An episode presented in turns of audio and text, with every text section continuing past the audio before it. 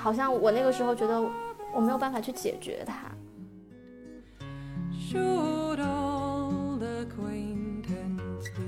所有的挫折我都不能跟家里讲，一讲就说你不如回来吧，你要不别干了，所以我不能讲。就是如果能讲还好一些。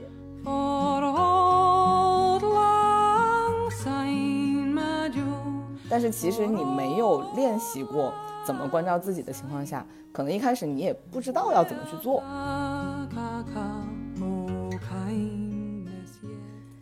Hello，大家好，欢迎来到浪费时间的第三期，我是糖糖。啊，今天我请到了两位朋友，一位是大家在第一期已经认识了的橙子老师。大家好，我是橙子。嗯，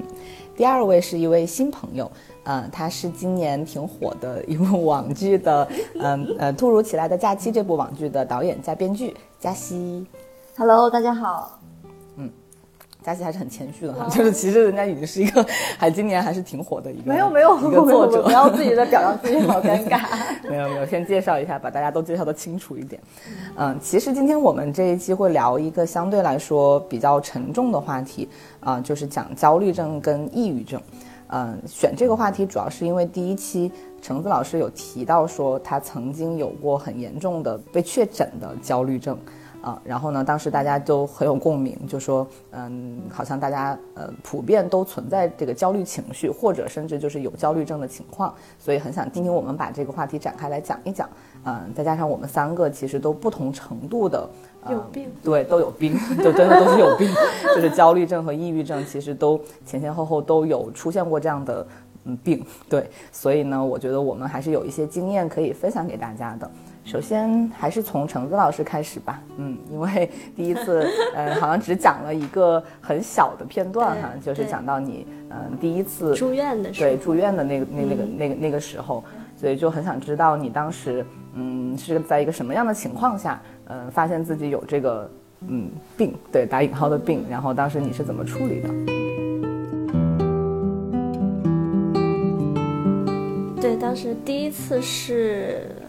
八年前了，八年前，对，嗯、然后从英国读完研究生回来，嗯、然后是回的北京，当时还不是回的成都，然后到北京，当时就想考试嘛，然后，嗯，嗯就是在，嗯，海淀那边租了一个小房子，嗯、然后那个房子它就是那种比较破旧的学区房的那种，你知道吗？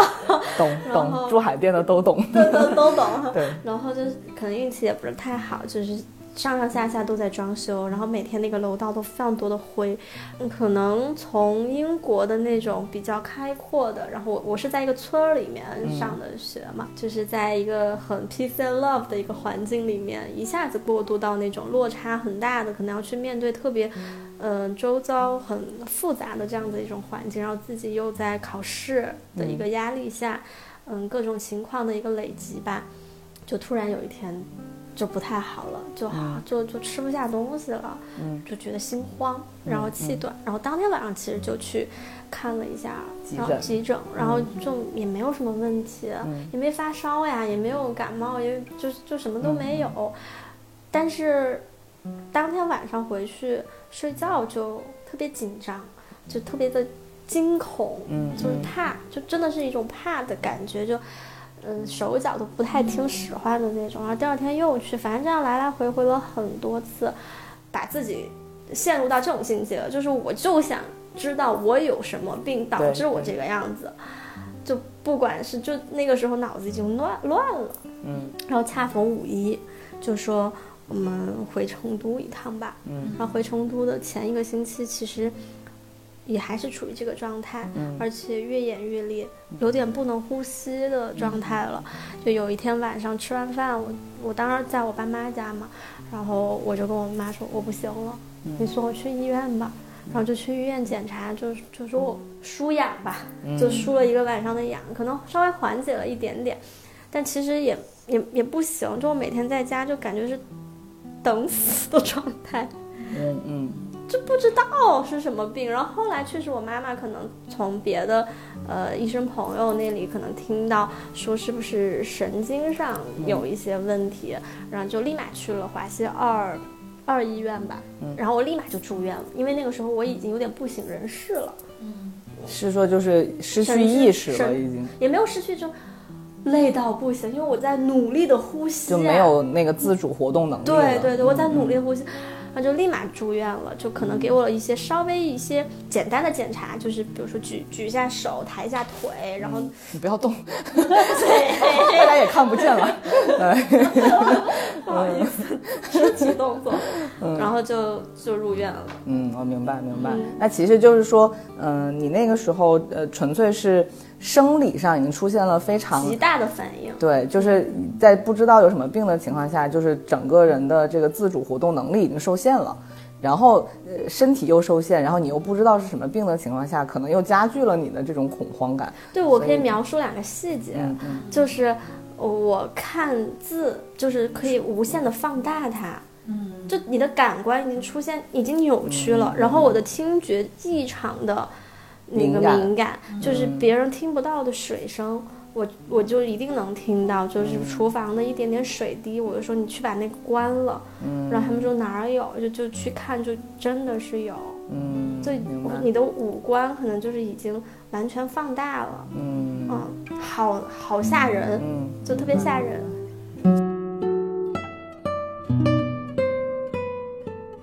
那其实就是确诊之后，当时是确诊为重度吗？是，它就是急性焦虑症加惊恐伴随。嗯嗯，然后就会医生就会给你制定一套治疗的方案。对对对。然后就一直在住院的状态下去治治疗吗？还是可以回家？不是，我我因为我第一次确实是有点严重，然后它也是非常急性的这种，所以它就是需要我输液第一次。嗯，对。所以也也吃药。就是也吃药一些，就是睡眠的一些药呀，然后包括舒缓神经的一些药，就大概住院有十，我记得是十天左右吧，嗯嗯，就出院了。出院之后，还是吃了很长一段时间药。我记得我第一次是吃了半年。哇，那个药吃进去是什么感觉？会困。因为它要就会让你亢奋的那个神经给松懈下来，完全的松绑，嗯，就是你想一个皮筋拉着嘛，然后你给它松掉，松掉，然后就药物性的迫使你困，迫使你放松，对。但是这半年是这样的，因为我每一个月都会去复诊，然后就去看你的情况，然后你跟医生聊呀，然后包括你去做一些测试啊这些，他们慢慢慢慢的在给你减量，嗯嗯嗯，就是减到。有半颗之类的，然后到最后一次就是说你自己觉得没有问题了，嗯，你可以不吃了，就基本上我是到半年的样子，嗯嗯嗯，而且那个药也不能够就是说突然停掉，就你就就你一个月完了马上立马停，其实也不好，嗯，但其实就是那半年过去之后，嗯，因为你后来就没有再继续。待在那种让你神经高度紧张的环境，对，再加上你的生活就回到成都之后，慢慢的也适应了国内的生活环境了。对对对对，嗯，不仅就是适应了，就是因为可能生活也走上了一个正轨，就是工作和家庭，对，就是都开始稳定下来了，嗯，这样维持了有个四五年，嗯嗯，就没有再复发过这种情况，对，五六年吧，嗯。所以听上去，反正这种体验我是没有过哈，就是那种濒死感，对濒死感，或者就是身体完全无法自理，然后需要别人来一直搀着你走，这种我是没有过。但好像加西也有类似的对濒死感，濒死感，对，因为好像你是嗯曾经因为听到橙子聊过这个体验，所以当你自己出现这种感觉的时候就。好像就能够自己能够有一点判断，说可能你会出现跟他一样的这个情况。你当时我我当时也是很慌，就是我那个时候是在从香港搬回北京，然后工作了一段时间。我记得那天晚上就那段时间的工作强度都很大，因为是第二天早上我得早起去香呃去机场接一位香港导演，嗯，然后呢我自己有很多的工作没有做完，同时家里还有一些事情，就导致我很焦虑，睡不着觉。然后在凌晨两三点的时候，我就开始出现手抖啊、心慌这种情况。我当时就以为是低血糖，但是我现在就反应之前也出现过，我每次都以为是低血糖。我当时就爬起来去喝了一杯红糖水，但是症状是没有缓解的，就是非常慌慌。到后来我就觉得我可能爬不起来了，我是不是快死了？我就是我觉得我撑不下去了。他是呼吸困难吗？我自己控制不了我自己的身体。然后，但是比如说你那个时候就躺平在床上吗？我躺下也很难受，我坐起来也难受，我缩在那儿都很难受。就是涣散的人，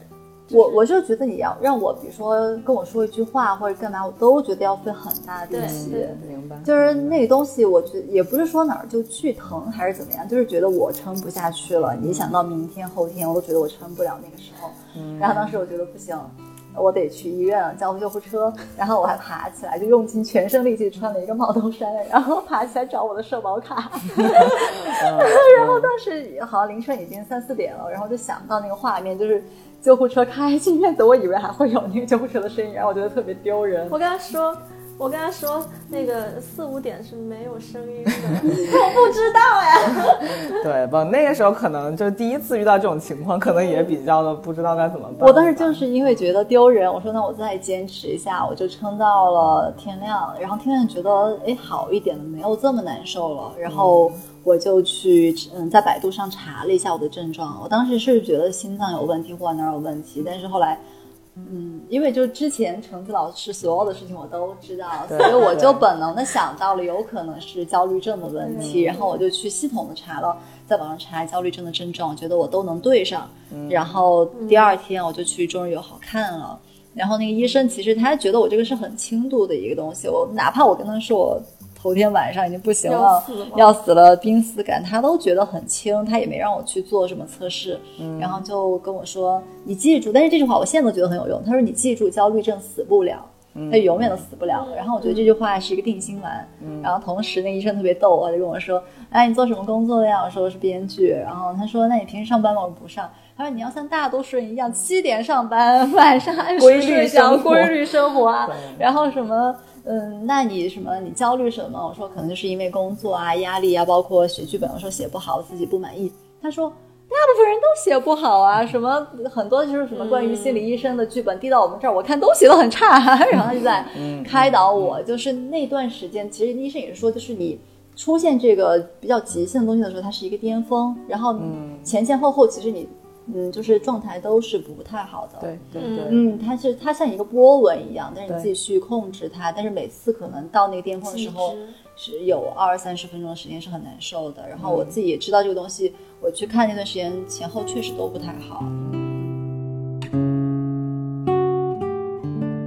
所以其实他当时以那种形式表现出来，已经是身体发出了一个极大的警告了，就是你再不发作，你可能身体就真的是会会出极大的问题，所以他要通知你说现在有问题了，你要去处理它了。而且我因为这么多年一直在呃在总结这个事情嘛，你就发现其实它不是突然某一天就这样了，是之前有很长的时间，可能都处于一个非常焦虑和紧张的。地步，我的情绪没有地方释放，它累积到那个地方了。包括我之前，我想到我，呃，在香港工作的时候，有一次在地铁上人很多，我也是觉得哇塞，撑不下去了，不能呼吸。然后当时我就去了去了公司以后，就趴在那，我觉得可能一会儿就好了，还是身体有点什么问题，低血糖。我每次觉得可能是低血糖，可以解释一下。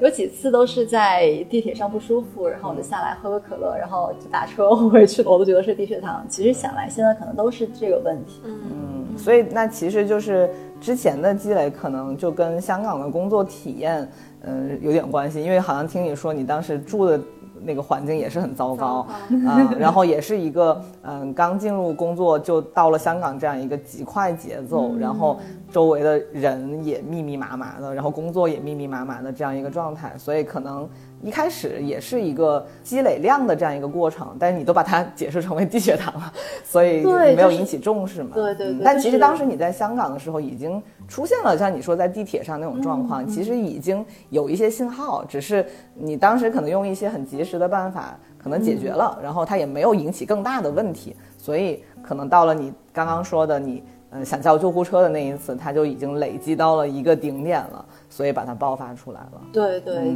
之前其实想来有很多之前的迹象，但是我都不知道。因为其实我们那个时候。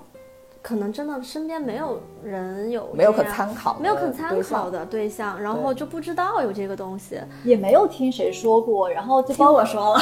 你也是在我发作的前两年吧？对，两三年的时间。然后之前我之前就完全没有嘛，身边知道抑郁症，但是焦虑症，对对对对对，就没有，也不会觉得这个事儿当个事儿，但是。后来就是我们俩有这个症状，我们还经常交流的时候，俩经常交流，发现其实身边有很很多对，对就是包括我妈妈有一个闺蜜，那个阿姨，其实她一直都有，她也曾经就是去华西看过，嗯但是因为她觉得她身边没有，她都没有告诉过我妈妈，她觉得嗯说出来没有人理解。对然后直到有一次我就是我们一起吃饭的时候，我说出来了，她就觉得哇塞，我遇到知音了。然后我还推荐一些书给他看，我们就有一些沟通。就是其实很多大家都是瞒着不说，对，嗯可能我觉得是社会环境，就大家听到这种说啊，你因为工作或者一些什么压力方面的东西，你扛不下去，感觉好像很丢人，或者就是觉得不至于，就是你但那个本能反应就是说有什么大不了，你想开点儿。对，对这就跟你去劝一个说一个内向的人说你外向一点儿，就是还这种有一个就是他没有一个就是病的东西拿给你看，就是比如说我你你心脏出问题了，你为什么哪儿哪儿出问题了？是器质性的问题，它它不是，它是一个神经上的一个一个问题。但是我这个事情其实给了很多人非常大的一个警示，因为我太吓人了。对，而且你是确诊了，你是有诊断书的，就我一下子就到了顶峰。那你是直接进医院，我直接嗯进院住院了，所以其实很多人不得不信。对对对。所以这件事情我就觉得很 tricky 的一点就是，嗯，它其实是呃每个人可能多多少少都有的一个问题，但是好像你不必须要拿到一个什么确切的诊断才能够唤起你周围人的重视，或者唤起你自己的重视吧，不然你就会觉得他是低血糖，对吧？所以对，真的这个其实挺可怕的，因为像你是直接就去了医院，然后再加上你的家人，其实他们看到了我糟糕到不行，不是说我能控制的了。对，嗯所以就是你必须要用这么激烈的方式才能够被看到、被理解，或者是被照顾吧。我觉得其实这个付出的代价有点大，但是没办法，因为不想 对大家都不想。但是在这个你没有严重到这个程度之前，其实人人都不会把它当做一个多大的事情去看待，可能就最多劝你就是哎呀想开一点、嗯或者放轻松。但是得过这种病的人都知道，就这种劝是一点用都没有的。是的对，想那想开一点儿，这真的是没有，是最不痛不痒办法的一种一种安慰。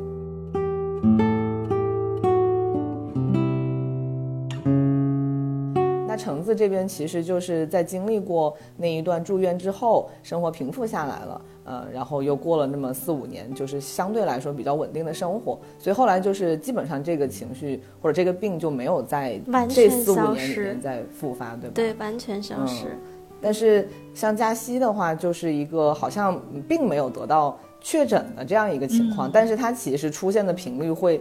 反而是它是一个生活的常态，然后它可能不像橙子那种，它是那种激烈到立刻住院，但是它好像每隔一段时间就会冒出来一下，这个应该是跟你一直以来跟我们讲的。嗯，工作的情况，还有就是家庭、家庭的情况，可能累积到一起，它就是一个会持续存在的问题吧。对，因为我觉得我跟橙子老师我们俩的情况不太一样，因为我就是去看过两次医生，然后一次是去的中日友好，一次去的安定，然后医生都觉得我这个没什么事，他就觉得要不就是非常轻微，要不就是你就是你都构不成焦虑症，你就是比正常人敏感，他都是这样说的。但是我自己知道我的躯体症状是有的，而且有的时候很不舒服。嗯，就是在前两年状态不太好的时候，我就是日常的，比如说每天起来我都会觉得我无法放松，想什么都不是很有力气。嗯当然我也可以正常的生活，可以正常的工作，但是那个感觉一直都在，就像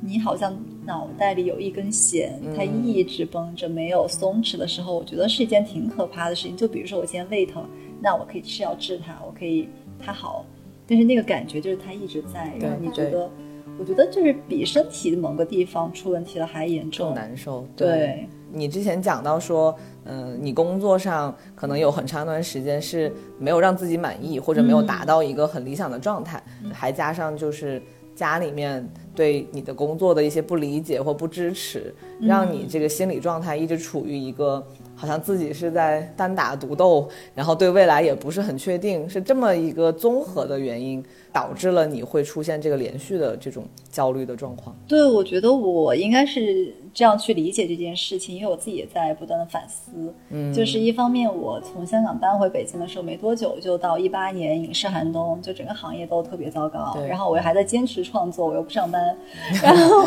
另外一方面，我们家的人都觉得你为什么一定要干这个？你你去干，比如说。嗯，你去国企怎么怎么样会更好？就是他们不太认可的上班，他们不太认可影视行业的工作，就觉得。其实这件事情从他大学开始，我就我就一直听他说，对对吧？包括他去读研，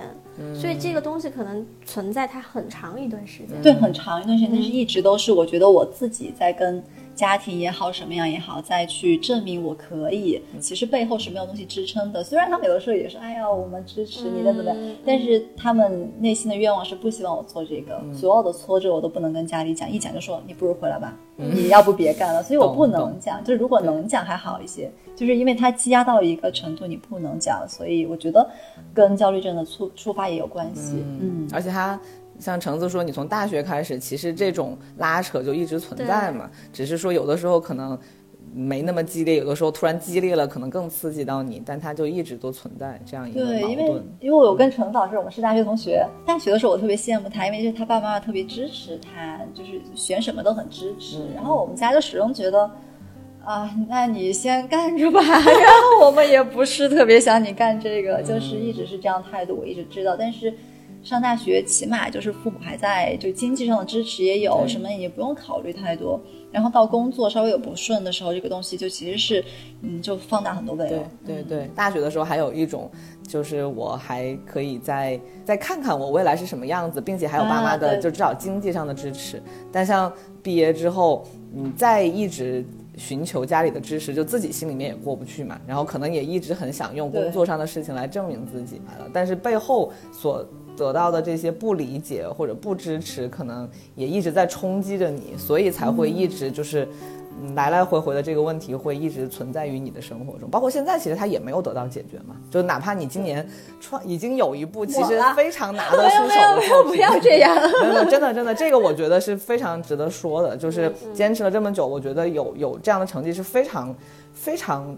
正常的，因为它就是你努力的结果。但是哪怕你已经有这个结果了，对于家人来说，他可能有他的骄傲在，但他依然觉得他不是一份正经工作。他觉得不稳定嘛，就是你可能哎这一步火了，那你怎么知道下一步也一定行呢？所以导致你现在还是嗯周期性的、阶段性的，还是会去处理这样的焦虑吗？对，我觉得这个东西是它出来以后，我就是它可能永远都不会消失，它一直都在。然后我包括。自己不舒服以后去看书啊，看很多的东西。他就说，就是像人的一个感冒一样，精神上的一个感冒。其实正常人他是随时都会有的，但是有些人他就是敏感程度没有那么高，他就他就可能就扛过去了。但是有些人他就是不行。不管是我跟橙子老师还是唐姐，就是我觉得我们是更敏感的一群人。对，更敏感的人他是容易会这样的。然后我觉得他也不是一件坏事儿，就是让我们去更敏感的，更。细心的去看待周围的很多的事情和留意一些情感，它，呃，一方面是好的事情，一方面就是带给我们一些不好东西，我们要想办法去解决它。对对对。你们俩的情况就确实是，呃，可以代表两种状两种得焦虑症的状态吧。就你是基本上这四五年就没有反复，但是再反复的时候就已经是 又住院了，又住院了，对，继续住院。对，但是就你这种确实是比较极端了，因为我大概也知道，就是第二次的其实这个反复还是就是跟一些剧烈的变动有关系嘛。你自己想吧，就是第二次的这个就是又住院的这个情况。好，第二次就是嗯一九年的时候去。美国交换了一年嘛，从美国回来之后就疫情了，然后疫情之后不是在，我觉得我当时也讲过，我说我在考试嘛，对，然后考试其实已经考完了，已经拿到 offer 了，然后，嗯，我非常记得是在我生日之后，就生日当下我就不舒服了，就是我在过生日的时候我就觉得啊天呐，就是已经很不舒服了，过了几天，然后就开始急剧的爆发，到有一天早上我就说。我要去医院。我现在总结可能有几方面的原因。第一个就还是环境的一个巨大的一个变化。因为当时在美国的那一段时间，确实是，嗯，可能比较真的是比较放松，比较开心，然后遇到了很多人，很多新鲜的事情，对吧？嘉熙也也来参与过我一段时间。对对对。嗯，在那个环境之下，可能太放松、太开阔了，整个人就是远离了一些。嗯、真的是现实层面上的东西。回到国内之后，就是你又要面对一些工作上的、学业上的或家庭琐事上面的一些东西，然后再加上我第一期其实有讲到我们的感情，其实在那个时候不太好。对，然后两个人又在锁在一个房子里面，嗯，确实出现了一些矛盾。嗯好像我那个时候觉得我没有办法去解决它。嗯我后来考上之后我就辞职了嘛，嗯。辞职了之后，然后又感情的不稳定，学习未来的这种不确定，学习事业的不确定，都是一个未知数的一个种状态摆在我的面前，嗯。很多东西的一个积累，可能导致了当时的那一刻的一个爆发。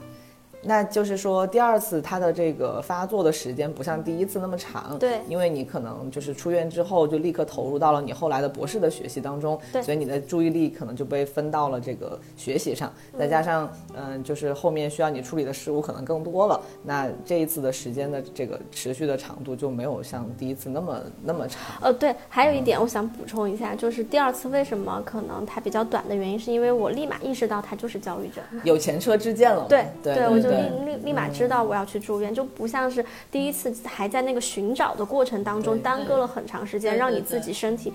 已经到我第二第二次就没有什么幻觉的那些东西出现了，其实那个时候已经是非常极致的了。但是也还是要长一个心眼儿，就是如果你再次遇到这种环境的巨变，或者是一些未来的什么压力的聚集的话，有可能再出现。但是好就好在，因为曾经有经验嘛，所以你可能会自己预知到某些事情会发生的情况下，就会做出一些提前的预防动作。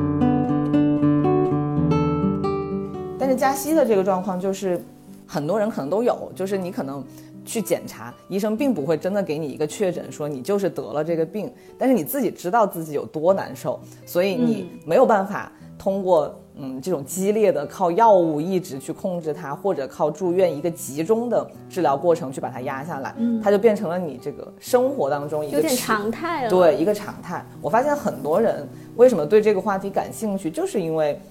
他们也是一种常态。就这个对他们来说，可能嗯、呃你自己忙起来的时候可能稍微忘一忘，但是你一旦嗯回到自己的这个状态下，它就是一个陪伴你很长时间的东西。对，现在这个东西它成为你生活当中一个挥之不去的，偶尔就会冒出来骚扰一下你的这样一个东西，你是怎么去学着跟它去共处的呢？我现在找到两个比较有用的方式，一个是运动，一个是冥想。就是听起来觉得，哎呀，你一说大家都知道，但是真的冥想是有数据，它会对你的大脑就是会有改善的。自己很紧张或不舒服的时候，然后去做一些对抗焦虑或者让你放松的冥想，确实会舒服一些。还有就是运动，嗯就是有规律坚持，比如说一周三次这样，确实状态会好很多。我觉得，而且就是有的时候。呃，能够感觉到自己可能要不舒服的时候，你提前告诉自己没有关系，深呼吸，然后你可以就是把这件事情都 handle。还有一个很重要的点就是要求助，嗯，就是你一定要向身边的人去描述你的这个感觉。你你觉得我最近真的是不太好，不太行。而而且我们这一代人其实还是有很多人就有一些有了解的，有些人就是有病症的。对，就比如说我们两个之间就会。嗯，交流很多。就他说他睡不着觉，我就跟他说怎么怎么睡觉，对吧？对，嗯嗯，明白。呃，我的那个状况就是，嗯、当然那个是我自己的选择，就是我没有去向身边的人求助，是因为我当时身边的人可能各自都有各自的问题，并且他们的问题可能更严重，所以我就觉得我说出来，好像我的这个事情就显得特别的小，没有必要再去让他们为我来担心，所以可能自己把这件事情扛过来之后。嗯，然后没有找到一个合适的办法去排解它，呃，也是一个量量变引起质变的过程，它也是积累了很长时间之后，到了某个点，你发现不行了，所以我只能回到我自己的这个部分，然后来说，行，我现在来关照一下我自己。但是其实你没有练习过怎么关照自己的情况下，可能一开始你也不知道要怎么去做。有两个非常我记得的时间点，然后我当时在我自己的那个环境里面，我就嗯、看了一个什么电影，我忘记了。当时我住在呃三十一楼，我记得，我当时就觉得我要从楼上下去了，就是对、我当时的那个反应就是，我如果不我如果继续待在这个房间里面，我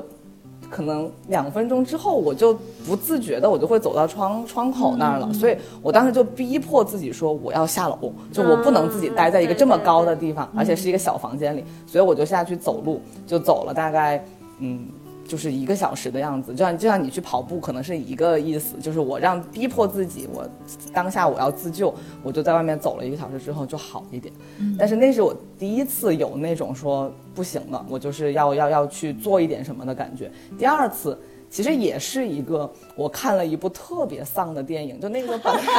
就不要看丧的电影，对，就是我当时还不是在家里面，我就刻意不要在家里面，我就到了一个咖啡厅里，我自己插上耳机，但是我又很想看那部电影，因为那部电影还挺有名的，我就看看完之后，因为他丧到就是他好像觉得你生活里面仅有的那一点，你还对他有幻想的东西。被这个电影打破了。好好奇是什么电影啊？其实就是那部嗯叫《夜》的电影啊，夜夜十那个吗？不是，安东尼奥演，对对对，是他那个，就是对那部好看的，很好看。对，但是我当时的点是啥呢？因为他也是讲两个人结婚很多年之后，然后对，然后走向了一个就是非常绝望的一个状态。这是另外一个话题了哈，就是感情这件事情本来对我来说是一件可能在当时。还有点希望的事情，然后我看那电影就说，如果说所有的感情走到最后都是这样，我还在期待个什么呢？就他又把我唯一可能还有点幻想的东西又打破了之后，我虽然不想死，但是我走在路上我就觉得一切都就是变灰了。就这个世界本来那个电影也是黑白的，然后 对你走在路上你就觉得这个世界完全没有颜色了，它就是灰的。你所有让你有希望的东西都没有希望了。然后我。继续选择的还是在路上走了两个小时，我就从那个咖啡厅一直走回家。可能用那个那段时间又相对来说平复了一下。但你刚刚说的是走路这个，你两次都是这样吗？那散步真的是很有效。我我觉得当时我跟橙子也说，就是状态很不好的时候，唯一让我感到舒服的时候是散步的时候。对，其他你干什么都会焦虑，就是散步觉得很舒服。对，好像也不需要你特特别要找一个公园或怎么样，你就是要走到一个开阔的地方去。然后对，就是开阔也很重要。就是如果我一旦看到全是高楼密密麻麻。的人群我就会很难受，稍微开阔一点地方就就舒服很多。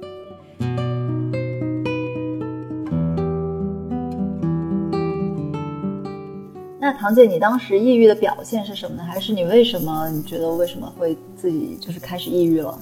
就像我第一期节目里面有讲到过，就当时也是从呃我自己独立生活的环境进入到回到成都嘛，然后再加上当时的工作其实不是我自己特别喜欢的，每天处理的事情也好，回家遇到的各种状况也好，其实都是一个我非常。不适应也不习惯的这样一个生活的节奏，加上当时就是呃生活里面有发生一些很大的变故，然后这个变故呢导致有很长一段时间，大概两三年的时间，就是不管是家里面还是我自己，都是处于一个极度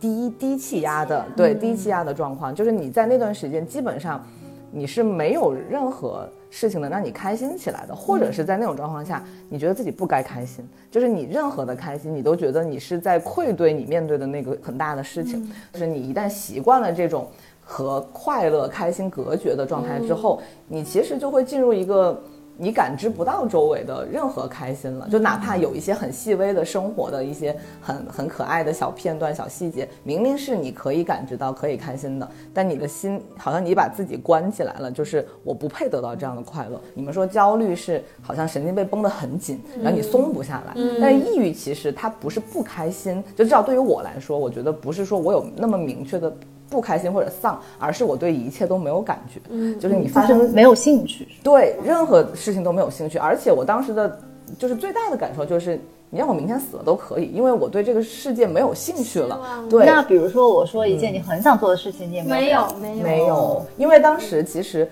就因为尝试了这些事情，我依然没有得到快乐的情况下，我就知道可能我做任何事情我都得不到快乐了，然后可能我未来的人生就要在这种。完全没有感知的情况下度过了，那这个人生对我来说还有啥吸引力呢？就没有任何值得期待的地方了。嗯，可能我唯一做出来一个相对来说有价值的一个呃动作，就是我去寻求心理医生的帮助。但是其实我在跟心理医生表述的时候，我其实也自己能把自己的问题说得很清楚。我说我就是对很多东西没有感觉，并且我知道我进入这个状况的原因是什么。但是我现在来找你。倾诉，我知道不可能有任何很直接的解决办法，但那个情况下，可能跟心理医生在聊这个事情的过程当中，我相对来说还算是有一点打开，然后有一点嗯从他的倾听里面得到慰藉。但是这个心理咨询一旦结束的情况下，我回到自己的又回到那个状态，对我又回到这个状态，所以当时其实我还是有做一点点小小的努力尝试，对努力，但是我当时那个努力其实非常的，但我觉得已经很好。就是如果你一点都不做的话，那你这个状态就一可能是越来越严重。对对对。而且我我觉得你很了不起的是你在想打破现状，我在想怎么自救，我要怎么去改变。就是因为很多抑郁症的人，他其实没有办法自己去做出这些行为。对，有可能嗯，很多人到了那个状况下，他觉得我做了这个事情依然。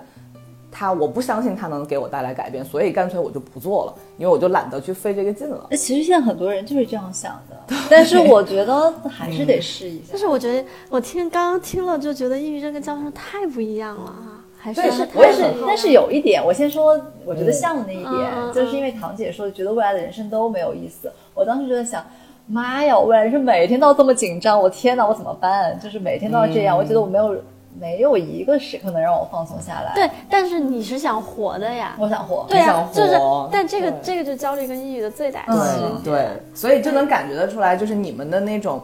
呃，高度紧张，是因为呃你们在努力的活。对，在努力的活。就是你你还是在 想要活，我想要努力的活，但是太痛苦了。就你的焦虑症的本质是怕死。抑郁症，我懂，所以这两个是完全不一样的。他是想活，抑郁症是想死。对，后来我发现特别有用的是啥呢？我有这个抑郁情绪之前，我是没有看过《老友记》的，就是我知道它很欢乐，但我没看过。当时我就逼着自己，我说我要去看一下。对，然后我真的是在看《老友记》的过程当中治愈了。对，虽然虽然没有没有没有治愈，但是至少在我看它，因为它很它有很多季嘛，不是十季还是八季？对，你把整个这个看下来，其实就会花你很多时间了。所以在你下了班，你不知道干嘛的时候，我说那好，我就把对，我就我就那还是要看是什么剧，因为我我天生不是一个喜欢看美剧的人，我其他的剧我都看不下去，因为《老友记》它里面的嗯里面太可爱了，每个人都很可爱，那种可爱让我觉得第一嗯就是这个世界上还是存在一些很简单又可爱的东西，美好小美好的。小美好。然后呢，嗯，我就花了这么长的时间把它全部都看完之后，我有有好一点，然后我又去看了什么呢？那个就是我非常有记忆点的事情。那一年是《月下》的第一季，然后《月下》的第一期，我是听哪一首歌听到爆哭，就是刺猬的那首歌，就是火车驶向远远哎哎远方。哎远方。呃啥呀我不记得了，特别长的名字。对，当时其实我嗯完全之前也是不太看乐队的，但是我当时看到那些我不认识的乐队，哪怕我没听过他们的歌，我没有见过他们的人或者任何作品之前。就是他们身现身上呈现出来的那种对生活的抗争，然后不满，然后我要释放。我天呐，我就说我太需要这个东西了。嗯，每一支队伍出来给我的震撼，就是让我感觉到说，哦，这个世界上还是有这个火花，是值得你去。去试试，你看着自己能不能去创造的，因为你被他们感染了嘛。所以《月下》第一季加《老友记》这两个治愈了，对，治愈了我，但也没有没有说完全治愈，但至少让我现在转移了注意力。对对对对。但转移注意，就是你刚刚这个总结为，其实还是要外界的刺激。对，是的，焦虑症也是。对，医生就会建议说，那个时候你能不能尝试去读一本书，或去看一个剧？你知道，就是我，我现在想起我第一次入院，我不是非常严重吗？然后其实医生就是对我非常重视嘛，就不不像第二次自己放飞自我。那第二第一次就是医生让我写十件小事啊，这个也是心理医生让我做过的事情，就是写十件小事，然后每一个打勾这样，嗯，看你有没有一件一件的完成。对对对对对。我当时的心理医生给我的一个建议是，嗯，就是我当时的那个思维模。式已经进入了，就是你让我做任何事情，我都会走向一个结论，就是这件事没意思。就是我做它做到最后，我完成了，我依然觉得它没意思。所以他就说，这样你不要再去呃想说你有没有做完它，而是比如说你今天想到一个事情，你你可以不用做实际的动作，但是你你今天稍微给自己一点要求，就说好，我今天是这么去想这个问题的。但是他就说，你稍微转变一下思路，从旁边另外一个角度去想它的时候，有可能你会有不一样的答案。就是有可能最终你你还是觉得它没意思，但至少在这个思维的过程当中，你换了一个方式，可能你会有一点点不一样的解答。我说行，那我试一下吧。然后呢，嗯，可能有一点点作用吧。然后他会。要求我下次来的时候告诉他我是怎么去换角度去想的，但至少你在做这个行为的过程当中，你的注意力就集中在那儿上，对对对对对对对。但其实所有的这些东西吧，嗯，还是就是你是在想办法去。呃，怎么说？跳出你固定的思维模式，包括你们焦虑，你焦虑的事情，还有我呃觉得没意思的事情，你可能都是当时你卡在自己的那个思维思维的那个模式里面了。嗯。但可能你稍微的转变一下，嗯，不管用什么方式吧，可能都是会有一定有一定的帮助的。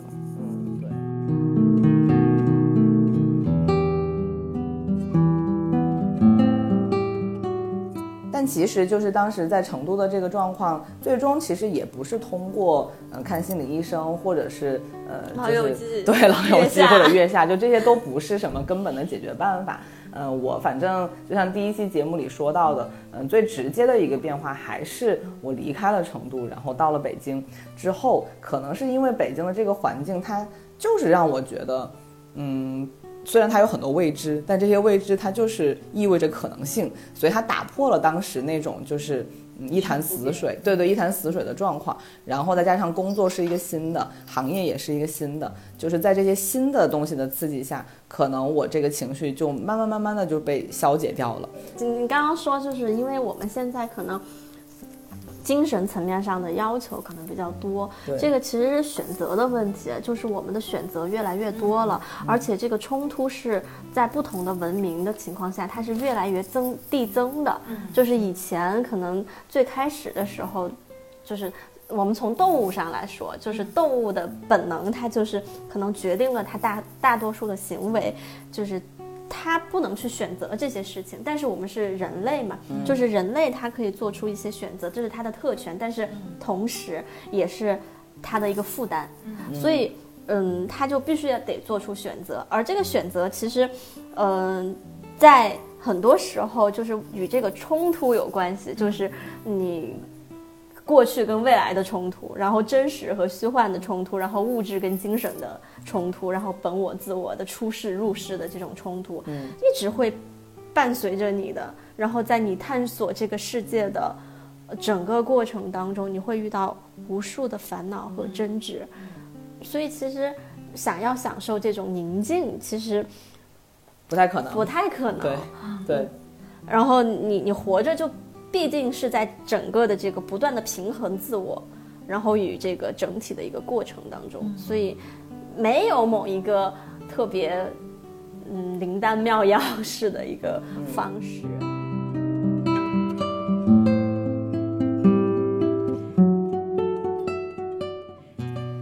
今天我们还是分别都跟大家分享了一些，嗯，自己在经历这个焦虑也好、抑郁也好这个症状过程当中的一些小事情，嗯，希望对大家也有一定的帮助。嗯，在最后呢，呃，我想呃跟大家推荐一本书，然后一会儿橙子还有那个佳熙也可以跟大家再推荐一下对你们很有帮助的书。就这本书是当时心理医生推荐给我，然后我看完之后也很受启发的一本书，嗯，叫做《当尼采哭泣》。其实他整个的故事讲的，其就是尼采他作为一个得了抑郁症的病人，他去寻求一个心理医生帮助的这样一个故事。但是最后他其实是这个心理医生和呃尼采双方都对对方进行了一个治疗的呃一个非常巧妙的一个构思。它其实有一定的真实程度，但是肯定也是有这个这个作者他的某些虚构在里面。到最后你会发现，连尼采这样的人。他依然有他解决不了的问题，但是他选择了哭泣，就是他选择了用哭泣来面对他的这个问题，并且在他完全面对了真实的自己之后，他就找到了一个能够继续活下去的一个内在的力量吧。就他其实没有提供给大家很具体的说解决问题的方式，但是他会帮助大家一点一点的找到那个。和有问题的自己和平共处的方法，所以我觉得这本书给我的嗯这个触动是挺大的。因为当看到最后尼采哭泣的那 那那个时候，我就觉得嗯连尼采都哭了，我还怕什么呢？对吧？一个对世世界看得那么清楚的人，他都有解决不了的问题，那我在这庸人自扰个啥呢？所以这本书我觉得是我一定要强烈推荐的。那橙子老师有没有你想推荐的书？有，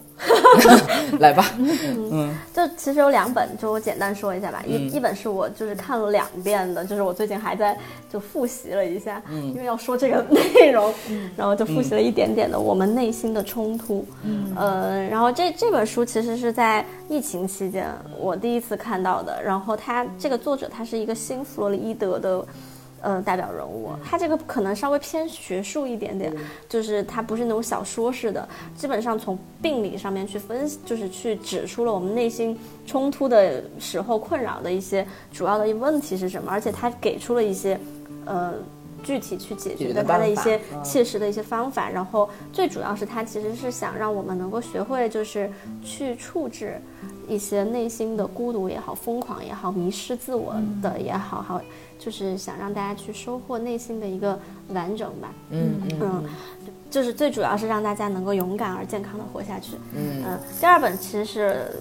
前天一个朋友，我在跟他聊到这件事情的时候，他推荐给我的。就是其实也也比较有名，就叫叫做那个黑塞的一个悉达多，嗯嗯嗯，然后这本是很有名，对，这本很有名。然后这这就我看了一点点，但是它其实也是说去，呃，总总体而言，它就是去找到你内心的一个平静，find your inner peace。嗯嗯。然后我那本就特别名字特别的浅显直白，叫如何才能不焦虑。嗯。然后我没有看完，我都觉得我不焦虑了，所以我到现在没有看完。就是很有用，是吧？挺有用的。他也教了一些方法，就是你焦虑的时候，你尝试记一些东西啊什么的，你就可以跟着他练。你练习的过程中就会越来越好。我觉得还挺有用的。然后我也推荐给了一些其他朋友。